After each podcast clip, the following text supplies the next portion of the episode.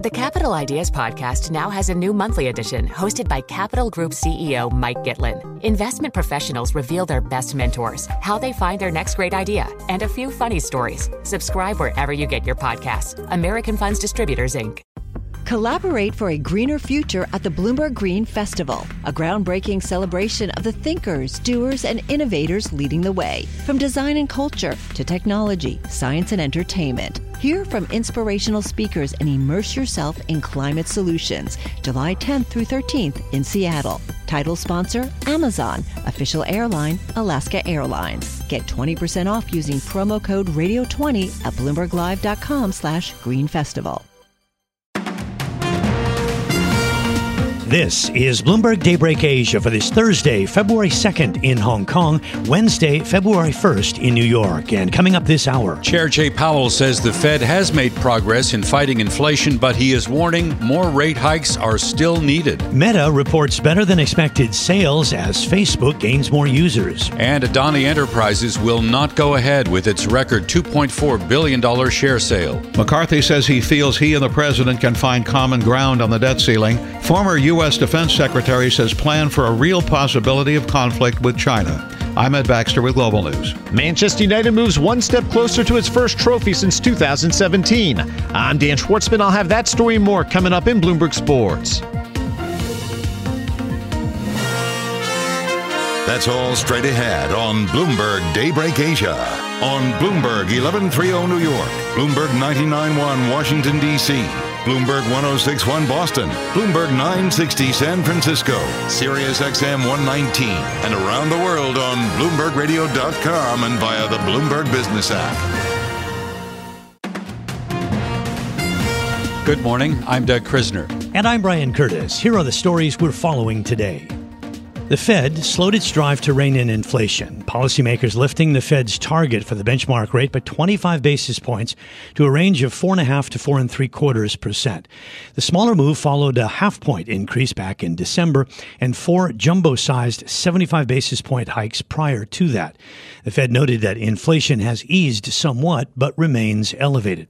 After the decision, Chair Jay Powell was asked whether he was worried about the recent market rally creating easier financial conditions that could hamper his fight against inflation. He chose not to push back hard. It is important that overall financial conditions continue to reflect the policy restraint that we're putting in place in order to bring inflation down to 2%. And of course, financial conditions have tightened very significantly over the past year. I would say that our focus is not on short-term moves, but on sustained changes to broader financial conditions. And it is our judgment that we're not yet at a sufficiently restrictive policy stance, which is why we say that we expect ongoing hikes will be appropriate. Powell added that it's gratifying to see the disinflationary process now getting underway, but he said that officials would need substantially more evidence that inflation was on a sustained downward path before they could declare victory. Very interesting that he chose to use the word disinflation a number of times today. And I think, Brian, to be fair, if you take a broader view, you'll see that financial conditions are notably tighter than they were about a year ago. Now, the chairman may have intended to emphasize the need to do a lot more when it comes to taming inflation, but as we indicated earlier, markets today simply weren't buying it. Here is BlackRock's Jeff Rosenberg. There's a real disconnect between, what he said, what the statement said, maybe what he wanted to say and what the markets heard. But what the markets heard was this issue of the conflict between financial conditions easing and whether or not that would impact the Fed's policymaking. He dismissed it. So let's be polite then. I think it's fair to say that markets are doubting the Fed's projections. Fed funds now see the Fed only getting to 5% insofar as a terminal rate. And then, here's the interesting thing, cutting by 50 basis points between now and the end of the year. On the other hand, the Fed thinks it can get to a rate of around 5.25% and then hold it there through the remainder of 2023. To some corporate news, Meta Platforms reporting better than expected sales during the holiday quarter. We get that story from Bloomberg's Charlie Pellett. Meta saw strong demand for advertising as it attracted more users to its Facebook social network. It said revenue for the fourth quarter was $32.2 billion. That compared with Wall Street estimates of $31.6 billion. CEO Mark Zuckerberg said Meta is making progress with its investments in artificial intelligence, particularly for improving the videos it shows users on Facebook and Instagram. The company is recovering from the worst year for its stock in history. In New York, Charlie Pellet, Bloomberg Daybreak Asia. All right, Charlie, so it's all about earnings. We get that. Today, Morgan Stanley chief U.S. equity strategist Mike Wilson was saying investors could see several more quarters of disappointing results. And he told us the first quarter is where we could see an acceleration. Earnings are disappointing everywhere, okay? This is one of the worst streaks in earnings we've seen in quite a while. And people are now saying, oh, it's better than feared and this, that, and the other. That's like saying a tornado ripped through your house and saying, oh, well, it only knocked out the bedroom. I mean, the earnings are bad, and you need to be honest about that. And you need to say, do I really want to own a company where the margins are degrading like this, and I don't really know where the bottom is yet? I'm just going to trust that it's going to get better. That's not a great investment philosophy in our view, particularly given where valuations are now. All right, so what do earnings mean for the overall market? Well, think back.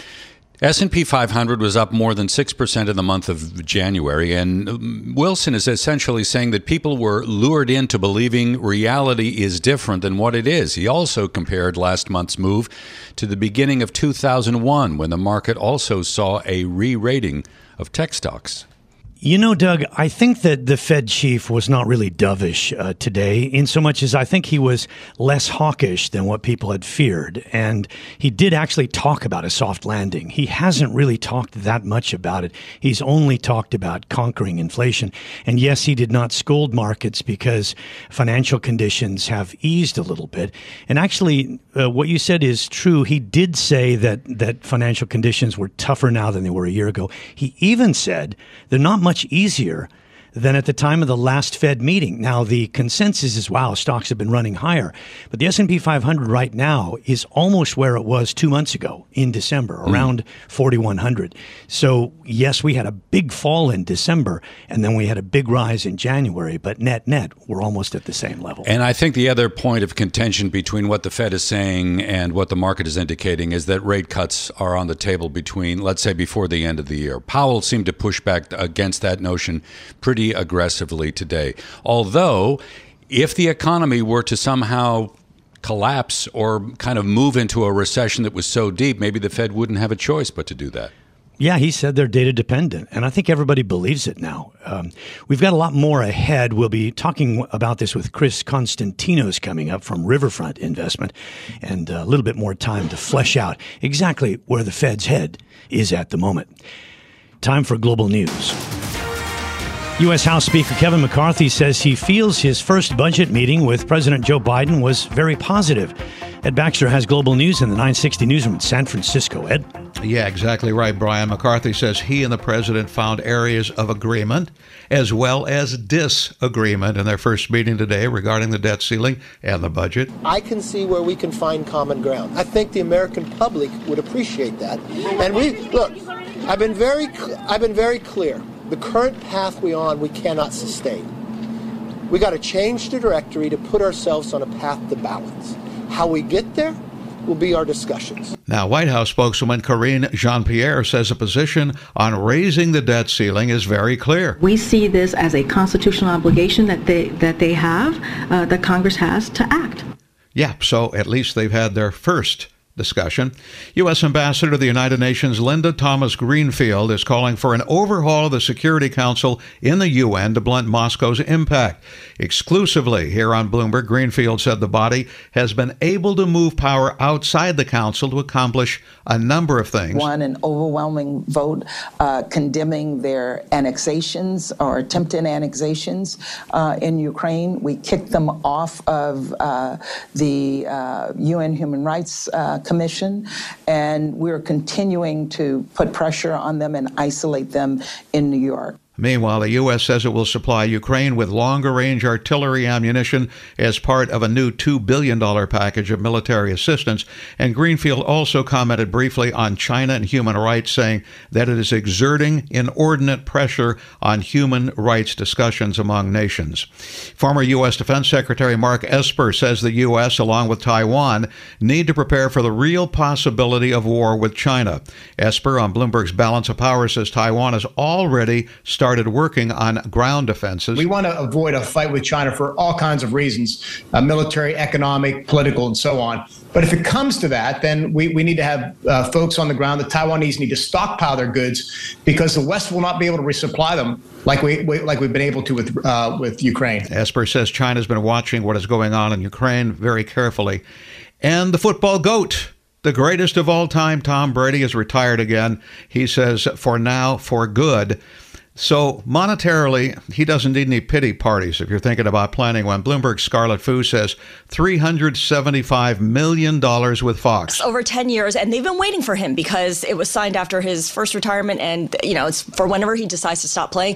But what's interesting about that deal is it's more money than he's made playing football. Wow. So he's going to be the highest paid sports broadcaster, maybe the highest paid broadcaster, period. Scarlett says that he'll be in constant focus on Fox all the way through the season, so next year. So we won't get tired of him, right? In San Francisco, I'm Ed Baxter. Global News, powered by more than 2,700 journalists and analysts in over 120 countries. This is Bloomberg. The Capital Ideas Podcast now has a new monthly edition hosted by Capital Group CEO Mike Gitlin. Investment professionals reveal their best mentors, how they find their next great idea, and a few funny stories. Subscribe wherever you get your podcasts. American Funds Distributors, Inc. Collaborate for a greener future at the Bloomberg Green Festival, a groundbreaking celebration of the thinkers, doers, and innovators leading the way. From design and culture to technology, science, and entertainment. Hear from inspirational speakers and immerse yourself in climate solutions, July 10th through 13th in Seattle. Title sponsor, Amazon. Official airline, Alaska Airlines. Get 20% off using promo code radio20 at BloombergLive.com/Green Festival. This is Bloomberg Daybreak Asia. I'm Brian Curtis, along with Rashad Salamat, and our guest is Chris Constantinos, Chief Investment Strategist at Riverfront Investment Group. So, Chris, the Fed chief talked about disinflation in goods, that it's real. He talked about seeing disinflation likely to be coming in housing services, but none yet in core services, ex-housing. And what he's talking about there is basically wages. But it was good because he's talking about a soft landing. Your general impression from what you got today from the Fed and the chief. Yeah, sure. And by the way, thanks, guys, for having me today. Yeah, I think my take on the Fed today, the general read was a little bit of a dovish surprise, maybe.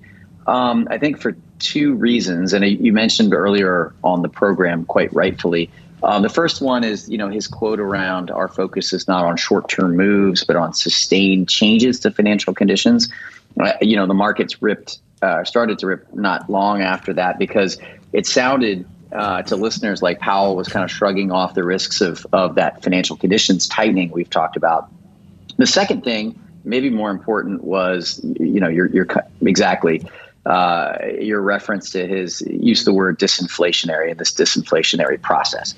So, you know, you could view that as dovish, but I think there's also potentially a third read here, which is that, you know, the markets may have misunderstood him a little bit because we've seen this happen to Fed chairmen before, and we've seen it happen to Powell before, where, you know, he's tried to communicate a message and markets heard what they wanted to hear. And then usually over the next 48 hours, markets kind of sort back through the statements. And then, of course, a bunch of other Fed governors come out and kind of get trotted out to help massage the message, and the markets get their head around it.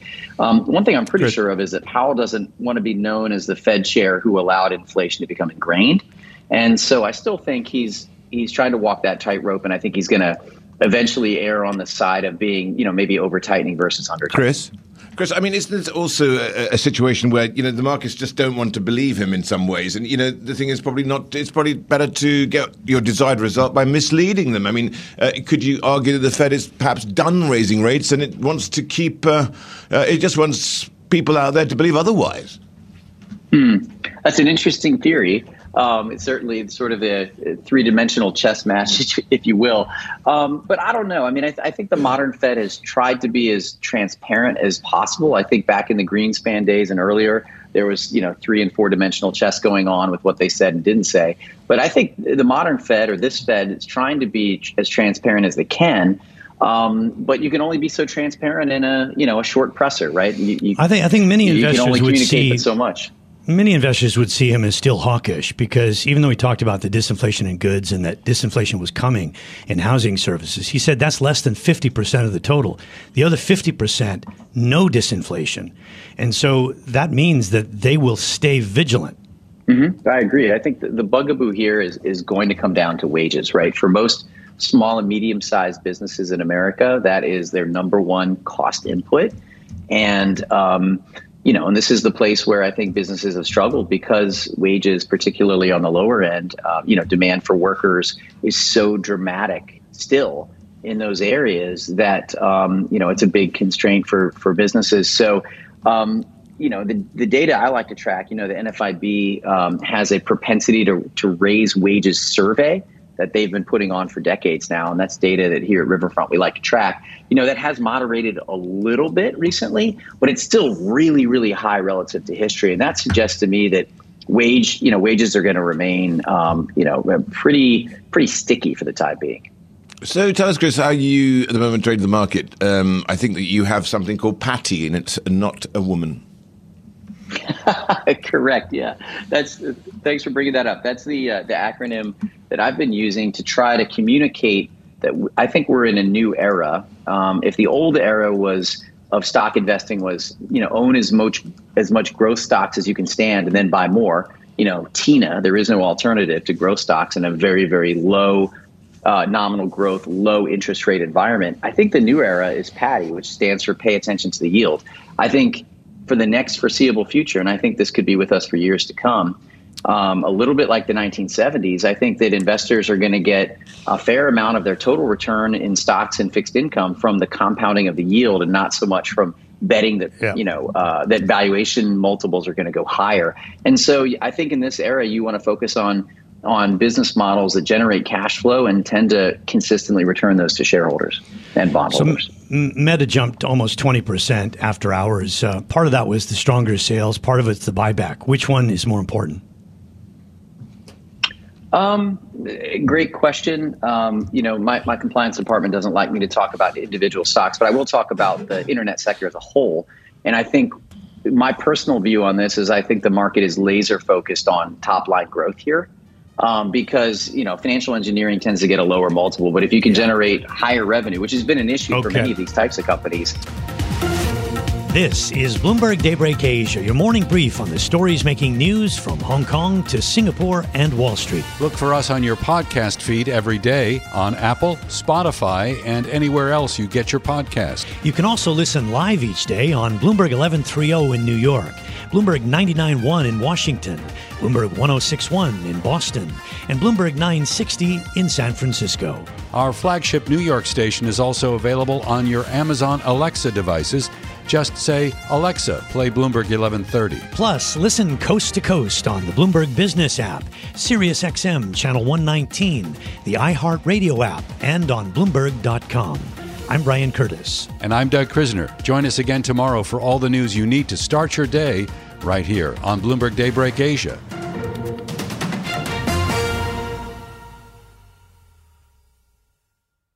The countdown has begun. This May, 1,000 global leaders will gather in Doha for the Qatar Economic Forum powered by Bloomberg, held in conjunction with our official partners, the Qatar Ministry of Commerce and Industry and Media City Qatar, and premier sponsor QNB. Join heads of state, influential ministers, and leading CEOs to make new connections and gain unique insights. Learn more at QatarEconomicForum.com.